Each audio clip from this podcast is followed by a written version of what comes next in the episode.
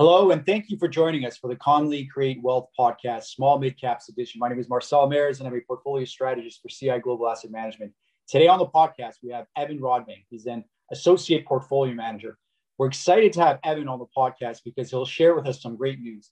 He'll talk about the new CI Global Asset Management Small Mid Cap team as part of firm's strategic initiative to modernize the CI Global Asset Management segment. For those less familiar, as of last week, integrated the former Cambridge small midcap and former Century small midcap team together. The new CGAM small midcap team will be headed by an award winning industry veteran, Aubrey Hearn. Aubrey has a phenomenal track record in the space. He has managed the Century small midcap income fund since 2005 throughout volatile markets, delivering an investment growth of 500 plus percent, a value add of approximately 400 percent above the Canadian focused small midcap category as at end of March also, the fund is number one fund, best performing fund in the category since inception. It has returned 12.5% versus 5.9% for the category on annualized basis, again, since inception 2005. The immediate benefits of the team's integration include additional research resources for both teams and formal cross pollination of ideas across Canadian, US, and international small mid cap landscape.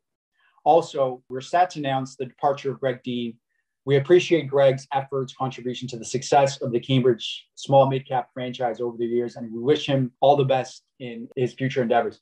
We want to assure you that Greg is passing the torch to a very capable and talented team at CGAM. Aubrey Hearn and Evan Rodman will take over the management responsibilities for the Cambridge Pure Canadian Equity Fund. And for those that don't know, this mandate provides long term capital appreciation by investing primarily in Canadian companies with a market cap of 100 million to about 5 billion. It is a concentrated portfolio that typically holds 30 to 50 companies. Looking at the top 10 holdings, there is a significant overlap with the Century Small Mid Cap Income Fund. The top contributors to Cambridge Pure Canadian Equity Fund's performance over a three year period were also held by the Century Small Mid Cap Income Fund. These include Great Canadian Gaming, Dye & Durham, TFI International, Trisura, and Colliers, to name a few. The investment approach is very similar, and we do not anticipate a significant portfolio turnover, which brings us to our guest today, Evan. Evan, congratulations on your promotion. It is well deserved. I've worked with you for almost five years, and I've seen you uncover, recommend some great businesses, including Real Matters, Great Canadian Gaming, and Badger Daylighting. Evan, the floor is yours. Can you introduce yourself to the new listeners? Tell us how you've progressed within the organization over the years, and how is the new small mid cap team coming together? Thanks, Marcel. I'm Evan Rodbank, and I joined the Century team in 2016 with a focus on Canadian industrials, energy services, infrastructure, forestry, and consumer businesses. And as I progressed, I became more of a generalist, looking at small mid cap companies across North America with a focus on supporting the Century Small Mid Cap Fund. Most recently, I've spent the vast majority of my time on small mid caps in Canada and I was recently promoted to an associate portfolio manager on the Pure Canadian Equity Fund. One of the big benefits from this new structure is I'm able to benefit from a global small cap team, combining all of our experience and perspective to be able to uh, present a more unified approach going forward. That's great. Evan, as an associate portfolio manager for the Cambridge Pure Canadian Equity Fund, what should investors expect from you going forward? So I think in terms of what to expect, it's going to be a very similar approach to what we've had a lot of success with at the Century Small Mid Cap Income Fund.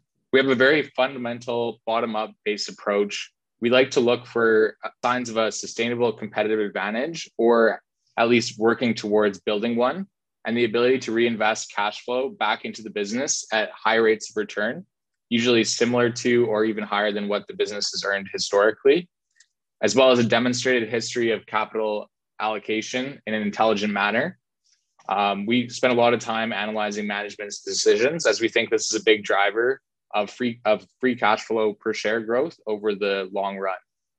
And as you kind of mentioned in the introduction, a lot of the top contributors for the Cambridge Pure Canadian Equity Fund have been very similar or the same businesses as what we own in the Century Small Mid Cap Income Fund. And a lot of these we expect to continue to own going forward. In terms of the adjustments, I, would phrase it as a bit of a, a modest move towards the middle. Uh, we spent a lot of time focusing on names with structural tailwinds, um, but perhaps we're a bit more hesitant to to pay up for certain names that we think are fairly priced. So I'd say there's certain areas that we believe are facing some secular challenges that we're likely to avoid going forward. And at the same time, we're a bit more value valuation sensitive. The fund also has a, a 10% allocation to foreign content.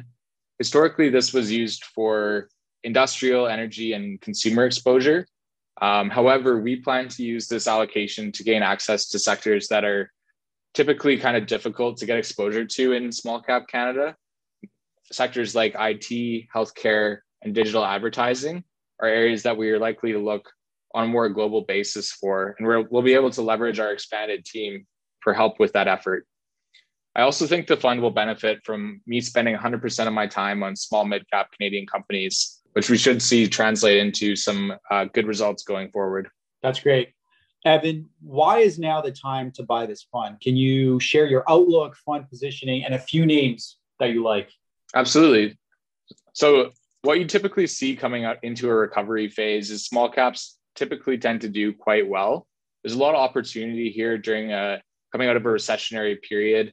Many of these names have been beaten down in terms of their share price, and they often haven't recovered as quickly as their larger cap peers just thinking about the small cap space in general, many of these businesses are undercovered, underfollowed, and misunderstood.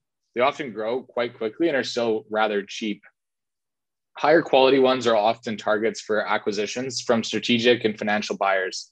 Actually, one of our recently initiated holdings, Photon Control, announced this morning that they were being acquired for a 26% premium to the, the trailing average uh, trading price. So we think that's another great example of that there's uh, part of our process is thinking about how strategic buyers would think about the business and incorporating that into our underwriting. I would say overall the portfolio is is positioned with a a bit of a tilt to a reopening trade. And there's a couple names that we think are very well positioned for that. The first would be Kinaxis. This is a supply chain software business that had a bit of difficulty during COVID. They have longer implementation cycles, and their customers are looking for a solution to be implemented yesterday. So they had a, a, bit of issues there. However, we think they've taken a lot of remedial steps and they're actually able to get their employees back into clients' offices again. So we think they're well positioned to snap back and to benefit from a, a structural tailwind that's going to drive increased focus on optimizing supply chains going forward. Another company we really like is the Boyd Group.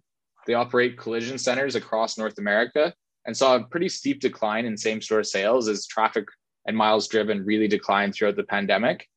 However, with an increase in mobility data, we think Boyd is well positioned to benefit from increased traffic and congestion. Boyd's also well capitalized, especially relative to their private equity owned peers that entered the pandemic in a fairly highly leveraged situation. And so we think Boyd is very well positioned to, to capitalize on their balance sheet advantage and snap up M&A opportunities at a much more healthy rate than their uh, competitors we think they'll be the acquirer of choice for many sellers. A final one I just touch on is Brookfield Business Partners. This is the private equity arm of Brookfield Asset Management. They, they own a portfolio of businesses. I would say a decent amount of those are tilted towards the industrial sectors, all of which should experience varying degrees of snapback as we enter the post uh, recessionary period. BBU also invests their balance sheet capital alongside their LPs Many of these investments are inappropriately valued by the public markets. Two of their largest holdings are coming up for capital recycling, be it via an IPO process or an outright sale. And we think this will allow the market to re- realize how much embedded value is within those investments. So that's a pretty clear catalyst that we see playing out over the next 12 to 18 months. Evan, that's great. Um, thank you for joining us. We appreciate your insights regarding the new small mid cap team coming together and the impact on the Cambridge Pure Canadian Equity Fund. We're excited about this new initiative and we look forward for you to continue to build on this tremendous track record. For the listeners, if you want to know more about CI small mid cap funds, check out CI.com and join us next week for another update on CI funds. Thank you and have a great day. This podcast is provided as a general source of information and should not be considered personal, legal, accounting, tax, or investment advice, or construed as an endorsement or recommendation of any entity or security discussed. Investors should seek the advice of professionals prior to implementing any changes to their investment. Certain statements in this podcast are forward looking that are predictive in nature, depend upon, or refer to future events or conditions. Forward looking statements are subject to risks, uncertainties, and assumptions that could cause actual results to differ materially from those set forth. Although the forward looking statements contained herein are based upon what CI Global Asset Management and the portfolio manager believe to be reasonable assumptions, neither CI Global Asset Management nor the portfolio manager can assure that actual results will be consistent with these forward looking statements. Certain statements contained in this podcast are based in whole or in part on information provided by third parties, and CI Global Asset Management has taken reasonable steps to ensure their accuracy. Market conditions may change, which may impact the information contained in this podcast.